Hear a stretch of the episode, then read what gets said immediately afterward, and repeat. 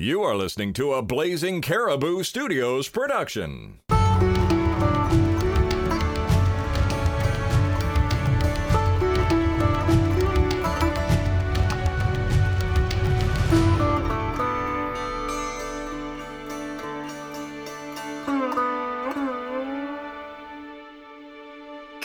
Morning, everybody. This is Victoria, your dog guru, and today we are answering questions about your dog. So, if you have never listened to Ask Your Dog Guru before, it's pretty much what it sounds like. You send in your questions, I get listener questions every week, I pick from them, and I respond. So, if you have a question of your own, you can email me directly at dogguru here for you at gmail.com, or you can click the link in the show notes. To catch all the latest episodes, be sure to click subscribe wherever you're listening to us and rate and review us as well. It helps others find us and brings up our ranking. So thank you in advance. If you haven't already, be sure to find us on Facebook. It's super easy. All you have to do is search for Dog Guru Hounds and ask to join our group. It's a great place to share questions about your dog, photos, share stories, and meet other listeners. I'm also very active in the group myself, so it's a great way to interact with me directly.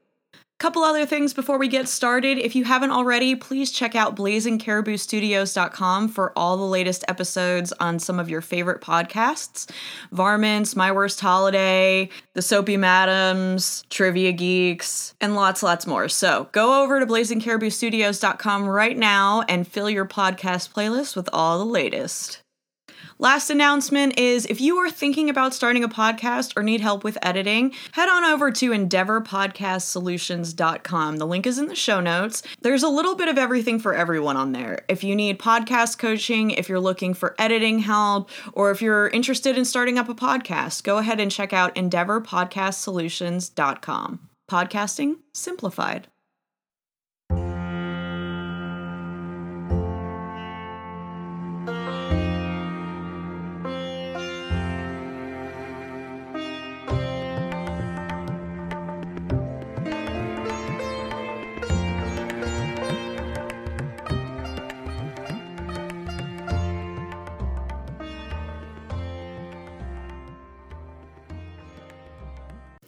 Okay, our first question comes from April, and she writes Hello, I'm needing some advice or guidance. My boyfriend has a Rottweiler puppy that will be two in November, and I have a teddy bear puppy, Shih Tzu Bichon mix.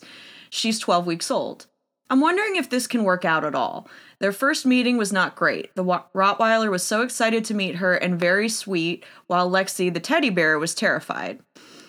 She let the bigger dog sniff her, but did make a whine crying sound at times. We only stayed about 30 minutes, thinking short and sweet, this was the way to go for this first time. Is there something I can do to make this process better for them? Is a friendship even feasible with these two breeds? My quick answer to that question is yes. I am of the belief that if, and this has been proven to be true, if you do it right, you often head off a lot of issues long term. Now, does this mean that they're always going to go along? No, it doesn't. And does it mean you need to be a little pr- protective? Yes, because of the size difference mainly. Um, it's very easy for a small dog that is in an imprint period, which your puppy is, to get overwhelmed. So, short and sweet was a good idea, but short and sweet for a dog could have been 15 minutes. So, I would cut those sessions in half. I know it sounds like you're just driving out of your way for nothing, but honestly, if you want to make sure that they have a stable relationship, doing even shorter could get you further in a, in a shorter amount of time. I would say the n- number one problem with introducing these two breeds is really just the size difference. You're going to have to be super aware of where the two of them are at all the time because it's going to be easy if she tries to send a message, no, I want to stop. You know, he bats her with a paw and she's injured. So you have to be careful in that way. And I'm not saying that the Rottweiler would be the offender. Sometimes small dogs figure out, you know, their only real plan of attack is to work the system. So they find their ways around things too. But you have a few things that I want to mention. First of all, if your boyfriend's dog is intact, meaning he hasn't been fixed, I wouldn't go any further. Now, there's a few reasons I'm saying this, but the number one reason is he's going to have a lot more energy than she's going to be able to deal with. So, boyfriend, I would highly recommend you neutering your dog if you want your girlfriend to live with you because, quite frankly, all the dog he's ever going to be has already been developed in two years. So he doesn't need to be intact. And you're going to head off a lot of disagreements. It's natural for an intact male to be more dominant, to pick more fights, to I mean, and I'm not saying all of them are like that. I've got two intact males, and I can honestly tell you the only reason it works is because I do the work. And it's a lot of work. You know, if you both have jobs and lives that don't revolve around your dogs, then realistically, this is going to help simplify the process because a few things are happening. The dogs are moving in together, probably to, I'm assuming, into your boyfriend's place. So, my concern here is this is where the Rottie has been and established that he is alpha in the home, or he may have established, at least in his mind, that he's alpha. I really would go about this cautiously because, say, she tries saying in doggy language, no, back off. And he goes, no, this is my house. I'm going to do it my way. This is where I would intervene. Okay. So, a couple of things that you can do to really help them connect and make this a safer transition. First of all, have them both leashed, even if you've had them off leash before. There's a few reasons I say this, but the, the main one being if things get out of control, you have control over the larger dog, and the, the smaller dog won't get underfoot. I would immediately start working on basic obedience with the two of them in the room because one of the main things and every pet parent goes through this so it's not just your dogs is they, they don't want to share the attention they're used to getting all by themselves. So she might not want to share you and he may not want to share your boyfriend. Additionally they may start getting jealous of one another you know over toys space things like that. If you start working their minds around one another and they're both getting affection and they're both getting positive feedback and they're both building confidence already by them just being in the same place at the same time doing something that is positive will help to bond them. And it also helps establish boundaries. So, this way, when you ask them to stop something or do something, you've already got the language going. So, that's the other reason I say that. The other thing I would recommend is walking them together in neutral territory. So, take them to a park, doesn't have to be a dog park, just a park, walk them together on leash. Start getting them familiar with each other on neutral ground and have the Rottie visit you if possible. So this way, it's not just one going to one's house. You, you have to make sure that they've got exposure in both directions. Because I don't want the Rottie to guard his space. Now, I'm not saying he's going to do this, but naturally they're guarders. so I'm going to assume that at some point there's going to be a disagreement. Now, again, this isn't to say this wouldn't happen with other breeds. I can tell you honestly, every time I've ever moved a dog in, whether it was a client dog or, you know, a dog I had adopted, that was a rescue situation, whatever the case may have been, a foster, whatever the case may have been, there's always an adjustment period. And the easiest way to head off fights is by establishing that you're in charge of who dispenses attention they don't decide when they're getting it, you do. Walking them in neutral territory is a is a helpful skill because while they have all of this external stimuli out in the world, they're also getting what's referred to as flooding. They're getting exposed to one another and in non-combative way. You know, they're not focused, hyper focused on you or each other, and that's a good thing. Often when dogs get into it, it's because they're facing each other, they're staring each other down. There's been a lot of nonverbal language often, you know, stiffening, Sometimes they'll raise their hackles up, the hair on the back of their neck, like a little mohawk, or all the way down their back if they're super creative. Basically, these are all signals of stress. Licking, yawning, all of these can be signs of stress. Pinning ears. So these are things you need to be watching out for, but I would start by setting easy boundaries. Yes, we walk together now. Yeah, we visit each other now. No, you can't jump on the other dog, okay? Because there is a size difference here. So play is going to be very different a Rottie and another Rottie versus a Rottie and a very, very small dog. You're talking about what I'm assuming is about a 10 pound dog, probably not even 10 pounds yet. You're going to have to make sure that if the Rottie gets rough, that you guys are breaking it up and intervening. It's not about getting angry with the Rottie. The Rottie's just being his size, but it's about intervening and not letting it get out of control so someone doesn't You don't want anybody to get hurt. You don't want to end up with the Rottie getting over excited and, and rolling on the dog. These things can happen. So just be vigilant. Don't leave them unattended and assume they're best friends. Also, adjustments can take months. So don't assume this is going to happen overnight. I really like that you're already taking the initiative to expose them to one another. I would just add some structure to it. You're on the right track, but you've already had an incident where your dog got overwhelmed. So probably too much too soon. Don't quote, save her, go ahead and intervene, break it up, and make them do something else. Either focus on their own toys, ask the Rottie to go stay over on a dog bed somewhere. Start creating boundaries. So this way, you're not constantly having to manage them long term. But keep in mind, this is not going to happen overnight. Even if the dog were living in the same, even if the dogs were living in the same house, you would still have an adjustment period. And then some things will pop up that you don't expect. I have a Newfoundland and I had a service dog for many, many years who he was raised with. Well, he definitely tried pressing boundaries when he was physically well enough to. You know, his whole puppyhood, you'll if you've heard earlier episodes, you'll know we struggled with keeping him healthy. He had every struggle that any puppy could have because he contracted a rare hybrid strain of distemper. With all of that in mind, he wasn't at his best his first year, and he definitely didn't want to press on the older dog's nerves. But then when he got his strength back and built up his confidence and started learning, oh, well, I'm actually quite a bit bigger than him, he tried throwing his weight around a bit. And that's where I had to intervene because here's the alpha is actually a senior dog. A younger dog will absolutely try and establish that hierarchy early. Better for them to be obeying you, listening to the cues that you're giving them individually and together, than for you just to throw them in the same room and hope they're friends. Often, that doesn't work you know at least not with without some heartache i'm not saying it's always going to be serious but it's definitely adding unnecessary risk and once you feel like they're not overly focused on one another, then you can start unclipping the leash. You know, large dogs see small dogs, and the small dog will take off and start running, and the large dog will just barrel after them. So you have to be really aware of the energy that's in the room. If the Rottie is being too much, he needs to take a break, go lay down. He's not, he shouldn't be in trouble for being a Rottie any more than your dog should be in trouble for being afraid.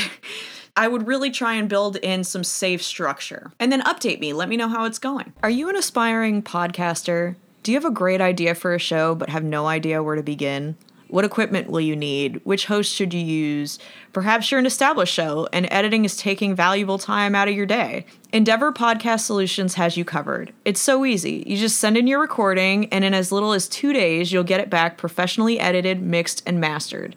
From podcast strategy to post production, trust Endeavor. Our next question comes from Yuritsa, and she writes I have a Labrador that does not like cats. He killed two from outside that got into my yard in January and now has killed my own cat.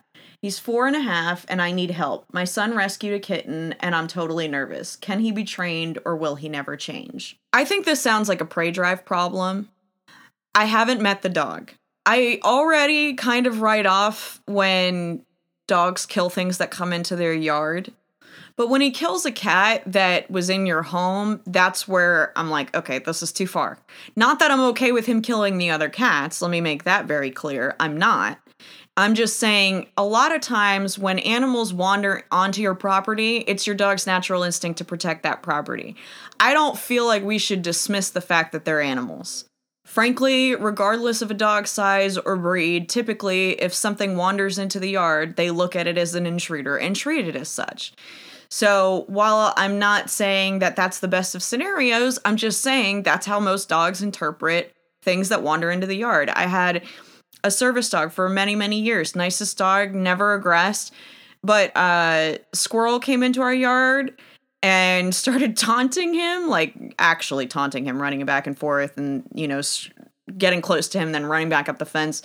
One day my dog got him and doesn't have a mean bone in his body you know, and I would never ever have been concerned with his behavior. He had handled plenty of other situations with small animals, ducks, chickens, horses. He had been exposed to a million different environments and animals. So I knew it was this situation. It was the animal coming into my yard. I can only say that because I had all these other animals or had been been rehabbing other animals and had exposed them, him to them and he knew if they were in the house and I exposed him to them that they were allowed and he wouldn't fuss with them or same thing in public.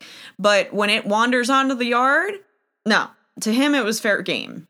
To me that is an aggression. Okay?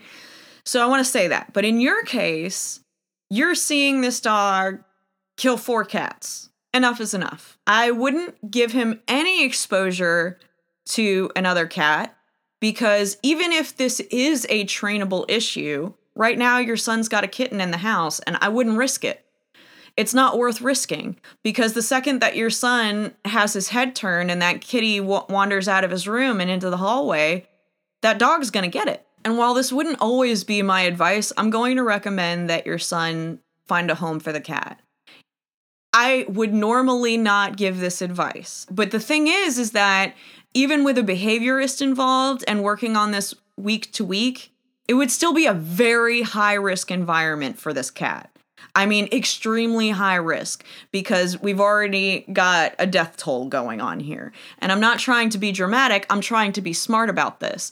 It's not a matter of training right now, it's about protecting and not letting him continue to reoffend. If you want to address the issue, I would highly recommend hiring an animal behaviorist, somebody that is certified in animal behavior who can walk you through if this is a salvageable situation after coming to your home. They would need to come to your home, meet with you, meet with the dog, ask a lot of questions, get a history on the situation and figure out if this is, is if this could be fixed. But what I'm going to tell you based on what I'm receiving from your information, I wouldn't risk it. For now, I would rehome the cat, try and if your yard isn't fenced in, make sure he's leash walked so he can't get access to cats and kill them outside.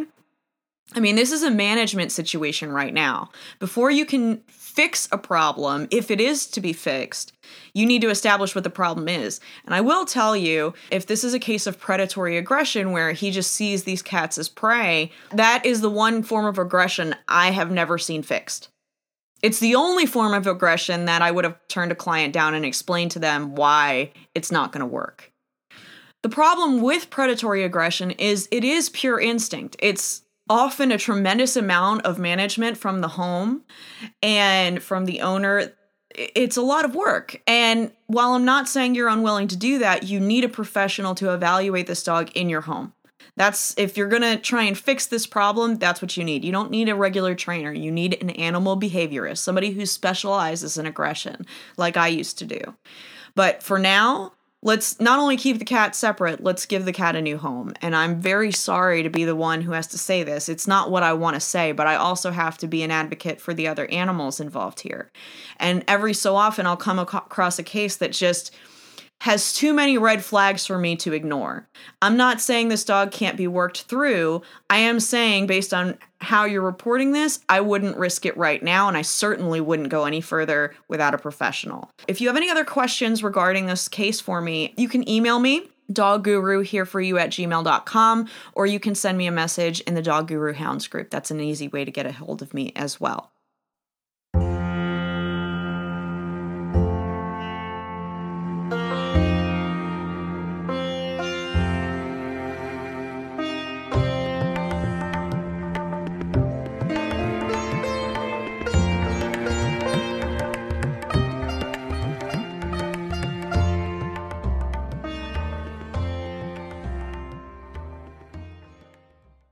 Our next question comes from Catherine, and Catherine writes My dog Tickles gets freaked out if you give her too much attention, especially if she suspects you want to do something like, God forbid, brush her.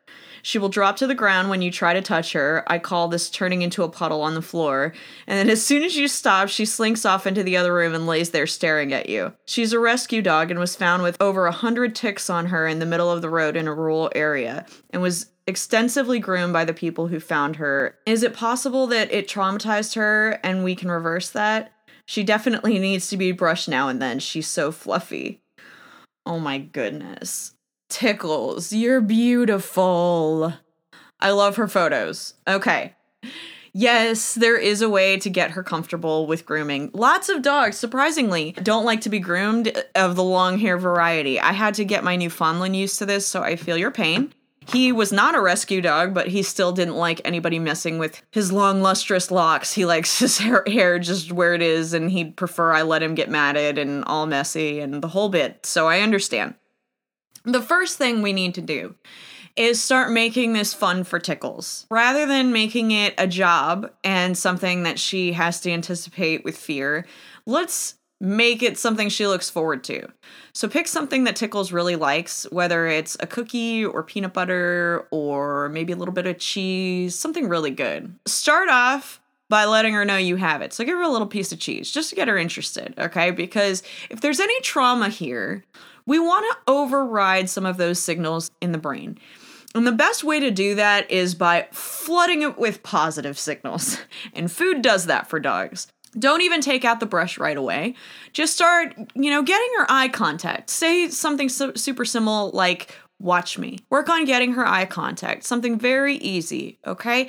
And then once you've got her doing that, or even something as simple as a sit, it's just about getting her attention. Go ahead and start combing your fingers through her hair. Just do it for two seconds. Just your fingers. Praise her, give her cheese, and stop. Now you're like, well, that was all of 30 seconds. Yes, that's all it is. Right now, short sessions are going to get you further.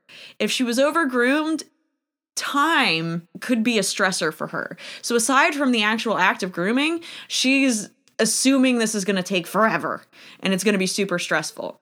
You even note that if you tickle her too much or if you're petting her too long, she starts getting stressed. So let's shorten the sessions. Let's do three to five seconds. Switch it up three seconds, two seconds, five seconds, one second. So she never knows how long she's going to get your attention. The other reason I'm having you work on eye contact is that that could be a trigger of hers, and I just want to make sure we're neutralizing that trigger if it's there. So work on eye contact, work on getting your fingers combed through her hair. Now, even if you've managed this before, we're going forward with it, so do it anyway. And real short sessions. Okay? Now, once you've gotten her used to up to five seconds, then you'll start adding a little pressure and leaving your hand there. Now, again, you haven't even introduced a brush, but you're adding pressure. So maybe about the pressure it would take to put your hands together. Not a lot of pressure, just a little bit of pressure. So, as if you were pressing your palms together, you'll put your hand on her back or her neck or on her shoulder. This is more contact. Now, why is this important? Well, contact is one of the many things that she's experiencing with a groomer. Keeping this short and adding a little pressure and then stopping five seconds, three seconds, repeating the very same process, but now just with an open hand, little pressure on her back.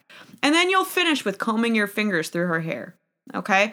I know this is not your ultimate goal, but you see how we're growing forward with the behavior. Then, once she's comfortable with that, I'd work up to 10 seconds on both behaviors. Now it's time to bring out a brush. Just one. Make it one that perhaps she doesn't have. If she's got an aversion to any brush, it really doesn't matter. But if there's one that she likes a little bit more than another one, start there. Go ahead and bring out a brush and put it on the floor, bristles down, like towards the carpet, as if you were brushing the carpet, and just leave it there. Her first instinct may be to run away, and if that's the case, go ahead and clip her on a leash and lead her over to the brush. And as soon as she sniffs it, praise her, give her cheese, end it. Why is this an important step? Because we have to treat every piece of this like it's its own trigger. We don't really know if the act of grooming was what turned her off. It could have been the forcefulness, it could have been the length of grooming, it could have been how excessively she was groomed, or it could be the fact that after having so many ticks on her, she just doesn't like being messed with now. Take every little element of this in pieces. So then you're going to encourage her for making physical contact, sniffing the brush, bopping it with her nose, anything like that. Any contact whatsoever. She it, that's fine too. And you work on that for an entire week, no matter how well she's doing at it. You work at it for a week. If she starts making a turn and willingly walking over to it, then you know you're ready to start brushing her with it. Now, I'm not saying this is the ideal route, but for her, you need to make sure that her mind is on track with where you are in this process. You don't want to overwhelm her because every time she gets overwhelmed, she's going right back to that space. I've seen horses do this and I've seen dogs do it. They kind of glaze over and you can almost see them going back into their memory. And so we need to shorten sessions so this way she doesn't have time to go back in time and time travel into the last detrimental behavior she remembers. We're only working in the moment and we're keeping her present. Talking to her can also be helpful, but dogs tune you out if you say too much because they're pretty much nonverbal. A lot of their language is physically sent out. They'll show their shoulders, they'll show their chest, their head movements, their ear movements, their licking. All of those things are a conversation between dogs, but to us, it doesn't have as much value. We're very verbal.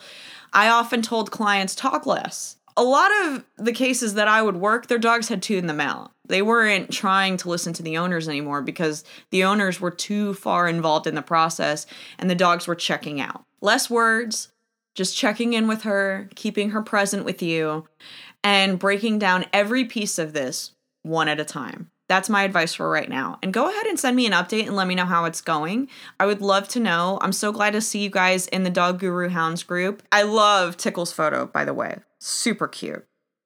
I do want to share a warning with you guys. I read an article the other day, and because of this, I want to share this with all of you.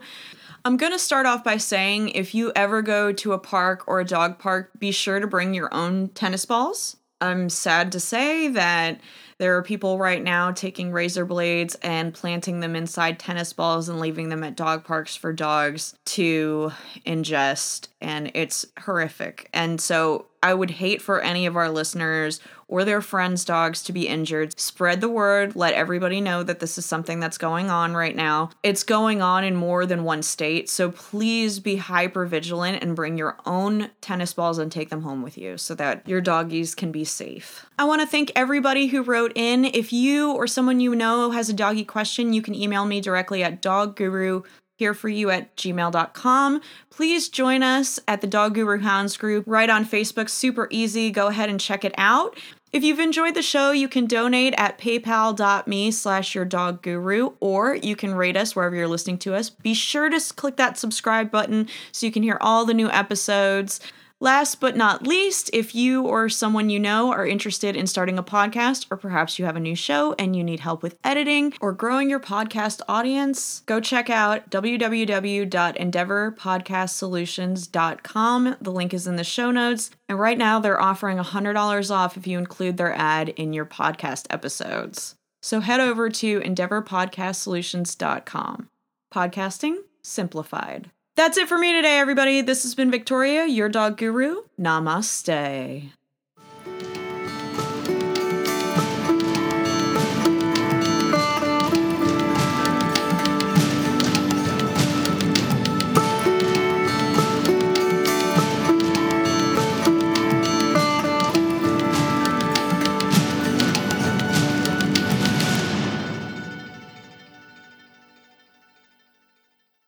You've been listening to a Blazing Caribou Studios production. Support and subscribe to our Patreon at patreon.com slash blazing caribou studios.